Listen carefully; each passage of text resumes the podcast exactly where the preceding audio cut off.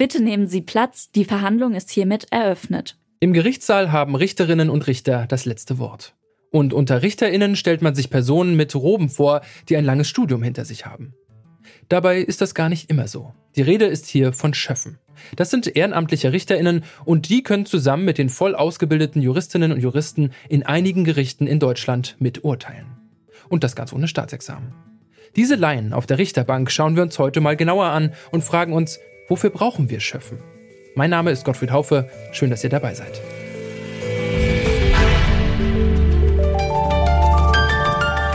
Zurück zum Thema.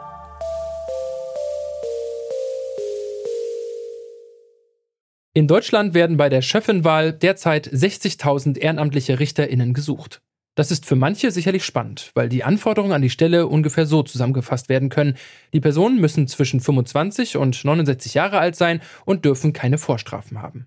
Dafür brauchen sie aber keine fachliche Vorkenntnisse und dürfen bei bestimmten Verfahren an Amts- und Landesgericht mitentscheiden. Und das quasi auf Augenhöhe mit den RichterInnen, die ein jahrelanges Jurastudium hinter sich haben.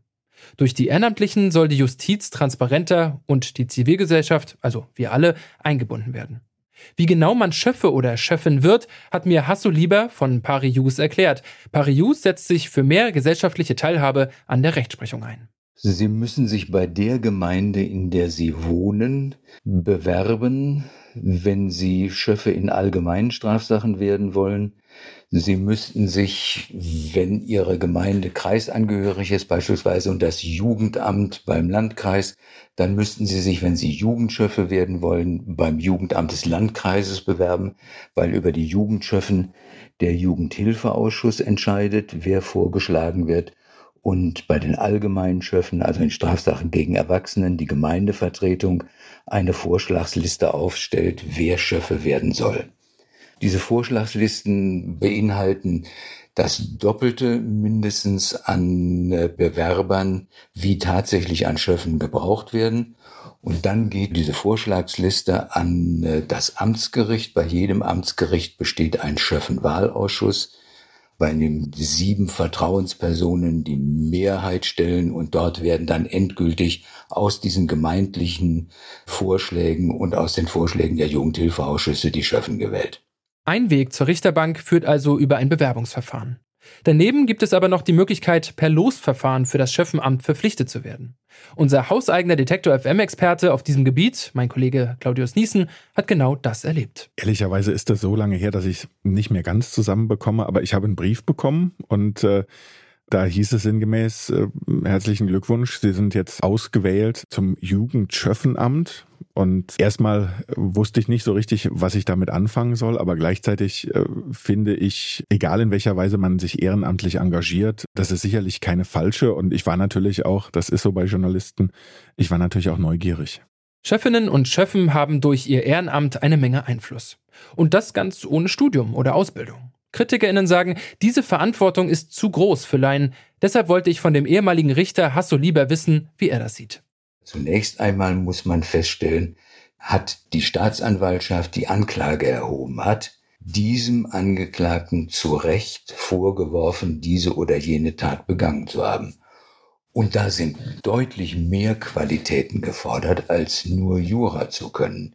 Da muss man entscheiden können, ist der Angeklagte mit dem, was er schildert, glaubhaft? Kann man dem Zeugen, der den Angeklagten belastet, oder kann man den Zeugen, der den Angeklagten entlastet, kann man denen glauben? Ist das wahrscheinlich, was die Zeugen da bekunden? Stimmt das mit meiner Lebenserfahrung, wie sich Menschen verhalten, überein? Also das, was sie eigentlich tagtäglich machen, wenn sie jemandem Unbekanntes begegnen und der will etwas von ihnen, dass sie immer checken, ist er glaubhaft, ist er seriös, ist das, was er mir erzählt, wahrscheinlich richtig. Also Menschenkenntnis, Lebenserfahrung, Berufserfahrung spielen da eine sehr, sehr große Rolle. Und da können die Schöffen genauso mitreden, mitentscheiden, wie der Berufsrichter auch. Dass Schöffinnen keine juristische Vorerfahrung haben, das ist also genau der Kern der Sache. Also das ist jetzt nichts irgendwo so eine Spielerei, da machen wir mal ein bisschen auf Demokratie, sondern hier üben Leute, die nicht bei der Justiz beschäftigt sind. Diese Feststellung ist viel wichtiger, als dass sie keine Juristen sind. Sie sind nicht bei der Justiz beschäftigt, sie werden nicht befördert, sie werden nicht beurteilt, sie sind die wirklich unabhängigen Richter in einem Gericht. Die nehmen an der Rechtsprechung, die nehmen an der Entscheidung über einzelne Menschen und deren Schuld und Unschuld teil. Und das finde ich ausgesprochen wichtig, auch aus meiner eigenen Erfahrung als Richter, dass man Leute neben sich hat, mit denen man zum Ersten überhaupt diskutieren kann. Das ist viel wichtiger und viel erfolgreicher, als wenn man ganz alleine entscheidet. Dass man dabei Leute hat, die einen anderen Blick auf die Sache haben können, die mich dazu zwingen, zu begründen, warum ich dieser oder jener Meinung bin. Und daraus entsteht dann im Konglomerat der Meinungsaustausche, entsteht ein Urteil, das verglichen mit einem Einzelrichterurteil einfach die Wahrscheinlichkeit auf seiner Seite hat, dass, weil es mehrfach von allen Seiten geprüft worden ist, einen höheren Grad der Richtigkeit hat, als wenn ich ganz alleine entscheide. Halten wir also fest, das Schöffenamt sorgt dafür, dass Urteile demokratischer werden können. Damit das klappt, müssen die LaienrichterInnen unvoreingenommen in eine Verhandlung gehen. Deswegen kennen sie vorher auch nur das Aktenzeichen eines Falls. Aber wie sieht das in der Praxis aus? Ich habe Claudius Niesen gefragt, ob er sich noch besonders an einen Fall erinnert. Der Fall, der mir am meisten in Erinnerung geblieben ist, gar nicht so sehr, weil ich jetzt noch den Fall im Kopf hätte, war ehrlicherweise der erste, weil man natürlich dann auch sozusagen vereidigt wird und weil das sehr aufregend ist, das allererste Mal in dieses Amtsgericht zu gehen. Da war ich vorher wirklich noch nie drin. Und an diesem Tag standen also vor dem Amtsgericht mehrere Polizeiwagen. Es standen dort Polizisten mit Maschinenpistolen. Es stand dort ein Polizist mit einem Hund. Und das setzte sich durch das ganze Gerichtsgebäude fort. Bis an einen Gerichtssaal, an dem ich vorbeiging, weil man muss dann so zum Richterzimmer und man hat erstmal so eine kleine Vorbesprechung mit der Richterin oder dem Richter und den anderen Schöffen. Und habe gedacht, naja, da wird wohl heute irgendwas Großes stattfinden. Ja, das war dann unser Prozess. Da ging es einfach um eine ganze Latte von Tätern. War ein großer Prozess. Es war jetzt, glaube ich, nicht so aufregend oder so besonders, dass ich mich noch genau erinnern würde, was damals passiert ist. Aber dieses ganze Tohuwabohu, die Aufregung drumherum, die erinnere ich ganz gut. So ein Ehrenamt als Schöffe oder Schöffin kann also ziemlich aufregend sein. Und dazu kommt, dass Schöffinnen für ihre Tätigkeit kein Entgelt, sondern eine Entschädigung erhalten.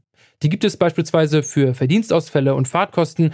Reich wird man als Schöffin also nicht. Warum bewerben sich trotzdem Menschen dafür?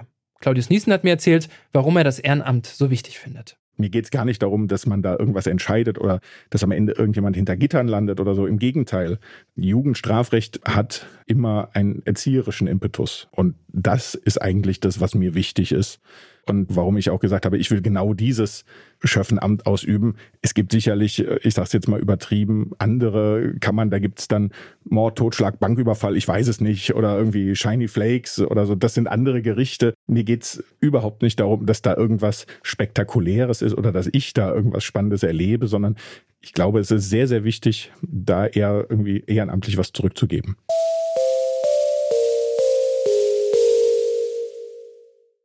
Wir kommen nunmehr zur Urteilsverkündung. Es wird folgendes Urteil verkündet. Durch die ehrenamtliche Arbeit von Laien können Urteile demokratischer und aus Sicht mancher richtiger werden. Das heißt, Schöffinnen sorgen im besten Fall dafür, dass der gesunde Menschenverstand neben den Gesetzestexten als Grundlage für unser Rechtssystem gilt.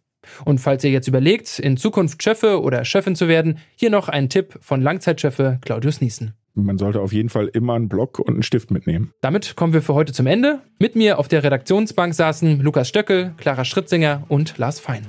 Produziert hat sie Stanley Baldauf und Chefin vom Dienst war Hannah Kröger. Mein Name ist Gottfried Haufe. Ich sage Tschüss und bis zum nächsten Mal.